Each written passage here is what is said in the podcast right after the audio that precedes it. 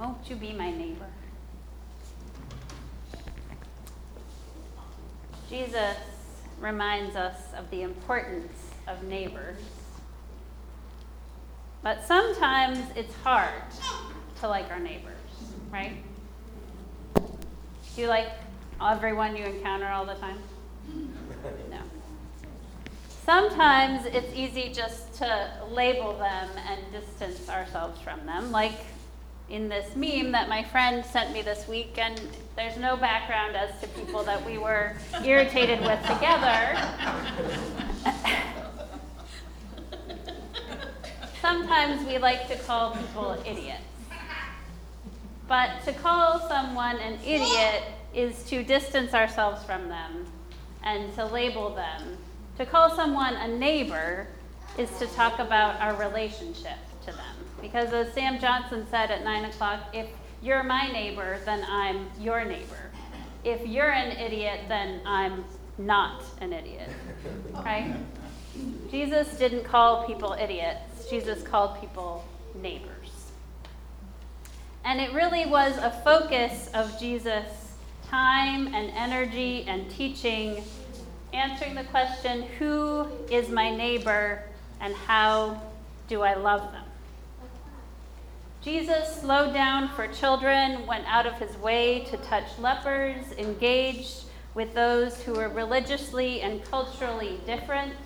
He elevated women and showed honor to those who had been pushed to the margins. He ate with tax collectors and political rebels, religious people and prostitutes, sinners and saints, rich and poor. That is who Jesus was. So, what is a neighbor? Where do you encounter neighbors in your life? Mr. Rogers. yeah. And how, where do you personally, in your sphere, where do you meet a neighbor? Everywhere. Everywhere. Okay, be specific.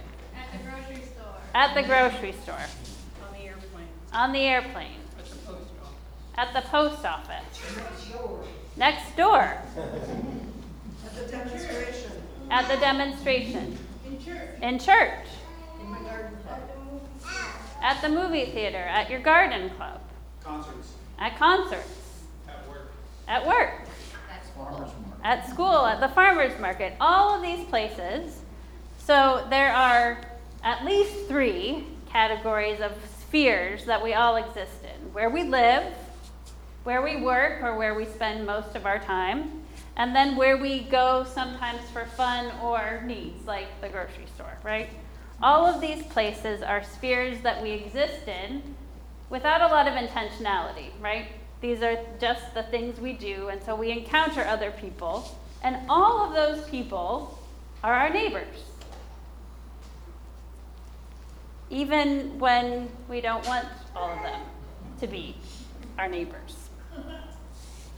So I'd like to tell you a story, and you might guess which story I'm going to tell you about being a neighbor, because it's kind of a famous one. But the question is asked in the midst of this story to Jesus, Who is my neighbor?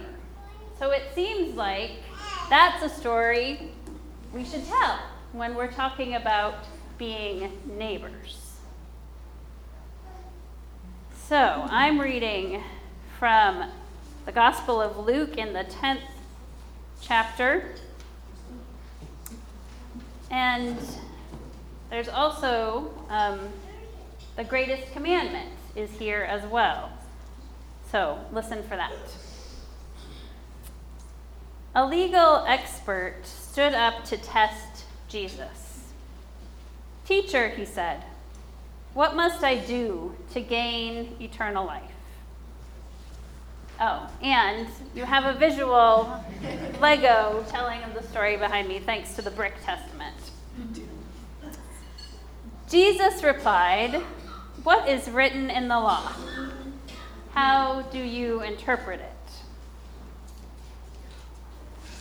He responded, You must love the Lord your God with all your heart, with all your being, with all your strength, with all your mind and love your neighbor as yourself. Jesus said to him, You have answered correctly. Do this, and you will live. But the legal expert wanted to prove that he was right. So he said to Jesus, And who is my neighbor?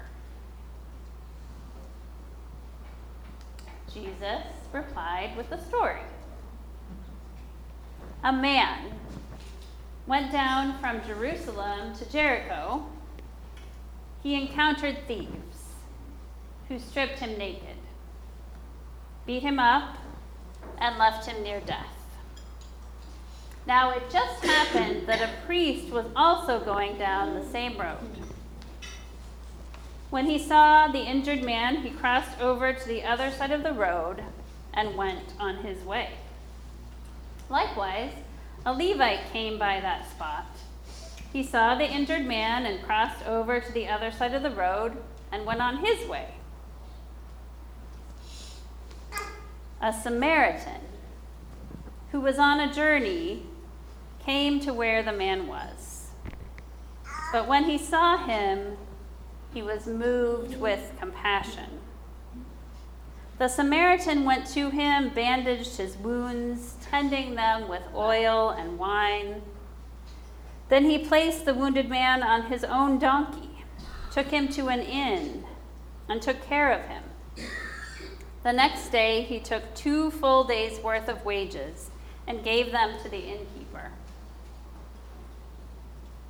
He said, Take care of him, and when I return, I will pay you back for any additional costs. What do you think? Which one of these three was a neighbor to the man who encountered thieves? The legal expert said, The one who demonstrated mercy toward him. Jesus told him, Go and do likewise.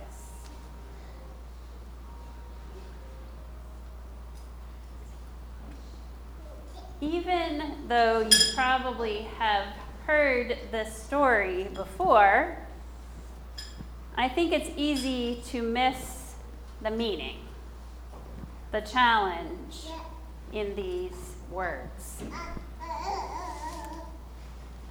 Jesus and the lawyer are engaging each other with questions.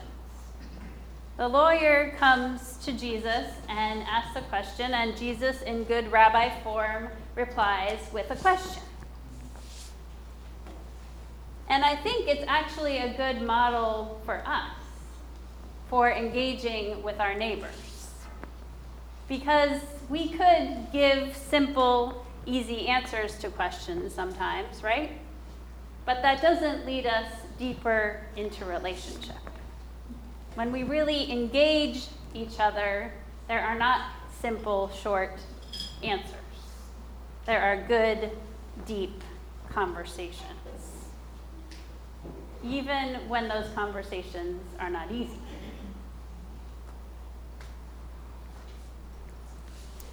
So the lawyer quoted two passages from the Old Testament Deuteronomy 6 5. Love the Lord your God with all your heart, with all your soul. Have you heard that before?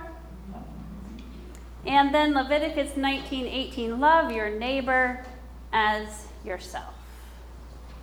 It's tempting to read these in order of importance. Love God first, that's really important, and love your neighbor too. But that's not really what is being expressed here when Jesus says, This, you've got it. This is how it is. The, it's not that we love God and our neighbor, it's that we love God by loving our neighbor. The way we love God is by loving our neighbor. And if we're not loving our neighbor, then we're not loving God. We're thankful to the National Community Church in Washington, D.C. for the graphics for this series and for these words in particular and the frame that we're using. We're grateful for churches that share. So, if we are growing in our relationship with God, we are growing in our relationship with others. The two are interconnected. We only love God to the extent that we love our neighbor. But then the question is who is my neighbor? And when we even ask that question, the hope is that someone isn't my neighbor, right? The lawyer saying, Who can I exclude from being my neighbor? If I really have to love my neighbor, who is it that I don't have to love? Who's in and who's out? But Jesus in this story and in various other ways challenges us to love everybody. Jesus says you have to love your enemy, then really there's nobody that you don't have to love. And this story, the dynamic that we miss through our lens in our century and place in the world, is who Samaritans were. Because to say that Samaritans and Jews were enemies was an understatement. There was a long and painful history of religious hostility, political betrayal, and cultural difference. To get from Galilee to Jerusalem, most Jewish pilgrims would take a two day detour simply to avoid going through Samaria. And Jesus made the Samaritan the hero of this story. The one who went the extra mile was the one who had the least reputation with the audience to whom Jesus was speaking. And this road that they are traveling on in the story is a dangerous road it's 18 miles of mostly barren, rocky, desert terrain. There were many robberies that happened on this path. So, helping this injured man made the Samaritan at risk of also being attacked. But he made that choice anyway, even though the others did not.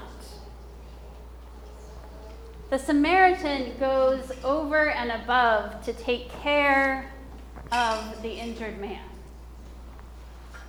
And in this story, you're supposed to picture yourself as the injured person, not as the one who's caring for others. You're the recipient of the care in this story, in this frame. And so this Samaritan, this enemy, comes and takes care of you when you're in need of that care and doesn't just give you some money, doesn't just buy you some lunch, doesn't just give you a smile, but is invested in your whole recovery. How often do we do that for a stranger?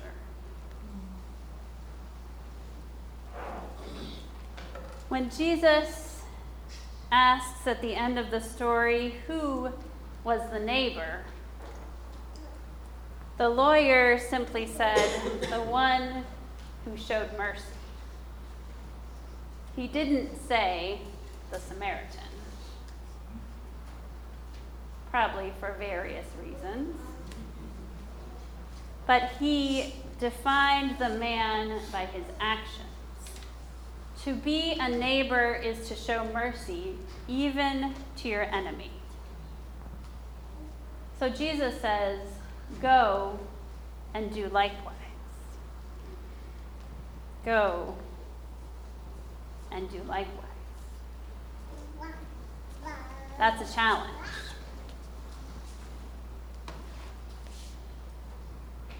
If you've heard me ever preach before, you probably know that Brene Brown is one of my gurus. And I have been listening to her latest book, Braving the Wilderness. She defines the wilderness as an undamed, untamed, unpredictable place of solitude and searching. A place as dangerous as it is breathtaking. A place as sought after as it is feared. But it turns out to be a place of true belonging. It's the bravest and most sacred place you will ever stand. I can imagine the Jericho Road as a wilderness. And places like that in our lives where we encounter our true selves and are transformed.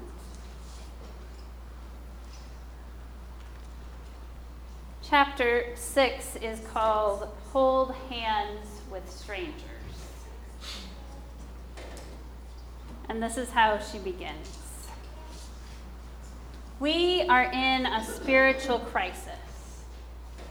And the key to building a true belonging practice is maintaining our belief in inextricable human connection. Inextricable human connection. That connection, the spirit that flows between us and every other human being in the world, is not something that can be broken. However, our belief in the connection is constantly tested and repeatedly severed.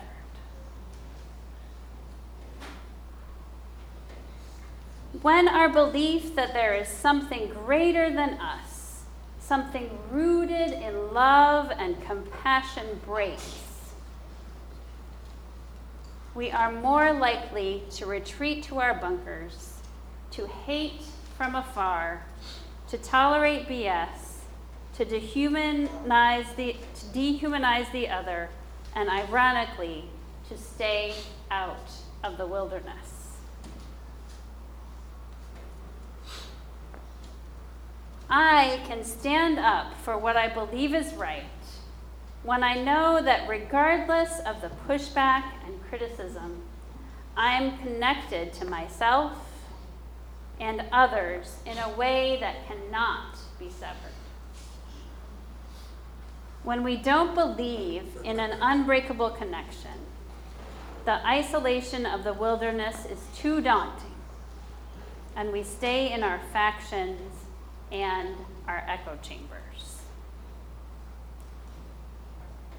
The truth is that I am connected to every other human being on this planet in an inextricable human, human connection. That's the truth. We are all beloved children of God. The truth also is that we forget that truth. That the powers of life and death and hatred and power struggles divide us and lead us to forget that we are all connected to one another. And if we forget that, we cannot be whole. Because everyone is my neighbor. Even when I'm tempted to call them idiots. Everyone is my neighbor. And if I do not hold on to that truth, I'm not loving God because I am not loving my neighbor. When we live our lives, we are surrounded by neighbors, right? In the grocery store, in our street, where at our work, everywhere we go, we are surrounded by neighbors. And each and every day we have a choice how we interact and are open to those neighbors. And how we interact and are open to people that we will never meet and never see because they are our neighbors too. We are all beloved children of God, and therefore we are all neighbors, even our enemies. So, how have we loved our neighbors? And to whom have we shown mercy?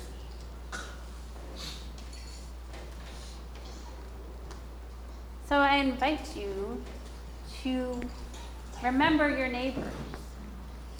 Not just here in this place and these Sundays that we're going to be talking about it, but in your daily life, each and every day. And I hope that when you stand up for what you believe is right, you will know that you are fully connected to yourself and to others in a way that cannot be severed.